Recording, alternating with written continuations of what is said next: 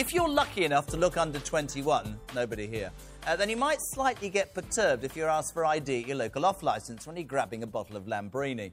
But if former Prime Minister Sir Tony Blair and former leader of the Tory party Lord William Hague have their way, then digital IDs would be compulsory for everyone in Britain to prove their identity, their age, their driving licence, the right to live and work in the UK, and even their educational qualifications. This will upset the vegans, but somebody's written, have a butcher's at this. It's the 21st century equivalent of the Industrial Revolution.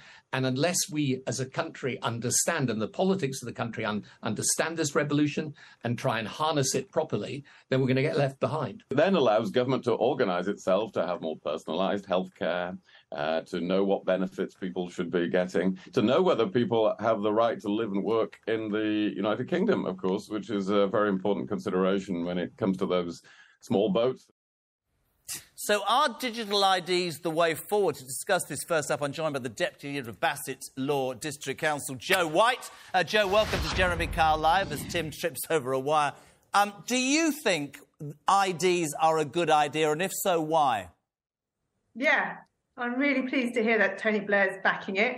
He was backing it in um, the 2000s. It's not so. This isn't a new idea. Um, when people when people are fleeing uh, to come to Britain, there's a number of reasons why they do that. The first is the language; it's universal language of business and um, and, and commerce. But the other reason is that they don't need an ID card. They go through countries like Germany, France, Italy, all of which need ID cards. And you need an ID card to get to work, to get a job, to um, use health services, uh, to go to school. Um, and by having an ID card, it means that if people, it means that people actually have will pass through those countries to come to Britain because they don't have the, an ID. With, with the greatest of respect, though, what about the people who live in Great Britain and would, would argue against the fact and say that's more bloody data the government and whoever else is going to have on us? Why do we have to be no. locked into the same lot as the rest of them? No, I think I think it's far easier than that. We can actually use our pass, our biometric passports, so we can actually introduce ID cards without any additional costs. And perhaps for the 16s, it should be free. Uh, for over 65, um, you can use the, your biometric passport, but you never need to renew it, so it's no additional cost for them. So carrying around your, your passport isn't that difficult. Uh, so are you telling me that the main reason that you agree with this is that illegal migration, immigration would be would be lowered, which is how we started this show with digital IDs? Yes, is that is that what you're saying? I think it would act as a, as a preventative. Um, so people are less likely to want to come to Britain if they have to provide an, an ID card to access our services and get a job or or go to uh, go, get, uh, go to hospital. Jo, or, uh, um, the signal's not great, but we know you, you came in last minute, and we really appreciate Jo White for joining us. Richard Tice has just removed his head from his hands. It's just extraordinary. I mean, look, the, the, reality is that actually what they were suggesting, it's quite amusing. That little picture of uh, Blair and Hague they couldn't be further away from each no. other if they tried. They were like on like the edge of the me, screen. you and me, wasn't it? That's just ridiculous, man. But no, the, the reality is they want to introduce this, and it was Tony Blair who said it's in order to redesign the state mm. and the public services. And the worry is it's the element of, of control and monitoring, and what does it lead towards? Let's remember, during the COVID crisis, when we were all being told to be vaccinated, um, many senior journalists were saying, if you're not vaccinated, you can't access the NHS. Right? So this is where it goes. You end up like the China social credit system, where they can control what you spend in what shop if you bought too much beer, too much okay, steak. Okay, but what That's would where it ends all, up. All right, but the other side of the point of what Jo White said was this could be an improvement for the illegal immigration but problem. We already, which we have, we already have biometric. I'm not sticking up for it. You don't have an argument. but we already have biometric residence permits. So for people yeah. that uh, gain permission to be here uh, uh, under the immigration system, they, they, they receive a card. So we, we already have that system in place. I'm not convinced that having an additional thing will, will counter that. I think we've had the debate in this country about ID cards, and it was a while ago, it was 15 years ago. I think there's some additional challenges that we might need to meet, meet as a country because of the technological revolution, but I'm certainly not convinced that um, introducing ID cards is going to tackle I, I, have no idea what problem they're trying to solve with this, because we've got so many other things we're trying to solve. Well, and can I just remember... It's about digital identity. No, no, no, no, no, but the thing is, because having all that information in one place, Mm. you know, there's a saying in technology, you know, you, you're not hacked until you are hacked. And you know, where is the the fact you'd have all that information in one place? And when you steal someone's identity, you're now going to seal every problem in one It's- place. it's- it's- it's, it's it's absurd beyond belief. Well, it's actually Well, interesting. We did there- it. We did a there's- poll, did, making it about the people. We asked, "Do you support the idea of ID cards?" Yes, seventeen percent. No, eighty-three percent. Just some comments. Brian, anything that gives the powers to be more control should be an automatic no. Pete says it should be a voluntary scheme rather than a compulsory one. Once these cards are compulsory, you'll have a police state. Democracy and individual liberty are, are two of our fundamental British values. Chris says, "Great idea. Everything all in one place." Johnny. It's sinister. Steve says at one time, yes, but more and more freedoms are being stripped away. This would be more handover control to the big brother establishment. JR. JR? Really?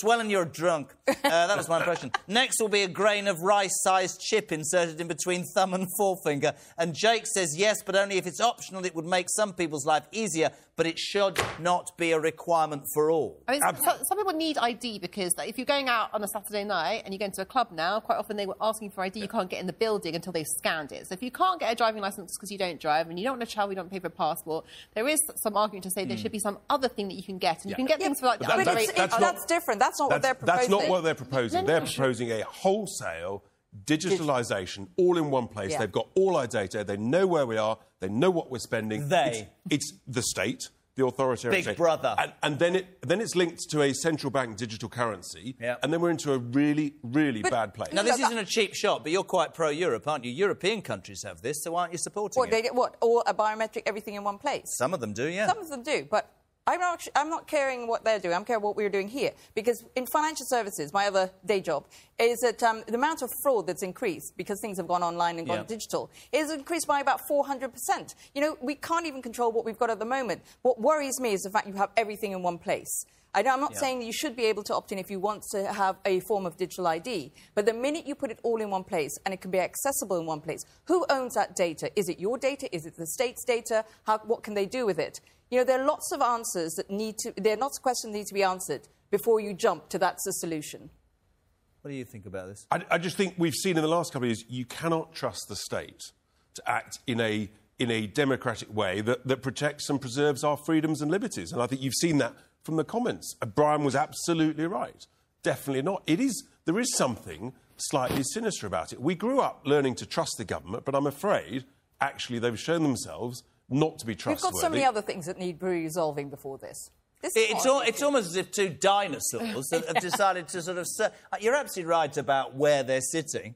But, but and also it's the point that you know we, we do have mechanisms in place. It's not like we don't yeah. have them. You know, the, the point that William Yeah. Hague made, unfortunately, is inaccurate because we've got these biometric. Surely not a politician making an inaccurate comment. It was interesting that Jo White said that she thought this was all about. You know, dealing with illegal immigration. But I, I, I- I tried to make the point, not as eloquently as you lot, but that actually not all of us are illegal immigrants. We lived here all our lives, and there is a fear that the state, if that's how you want to put it, has too much bloody information on all of us. Exactly. I mean, it would make no difference at all. I don't know where she was going with that.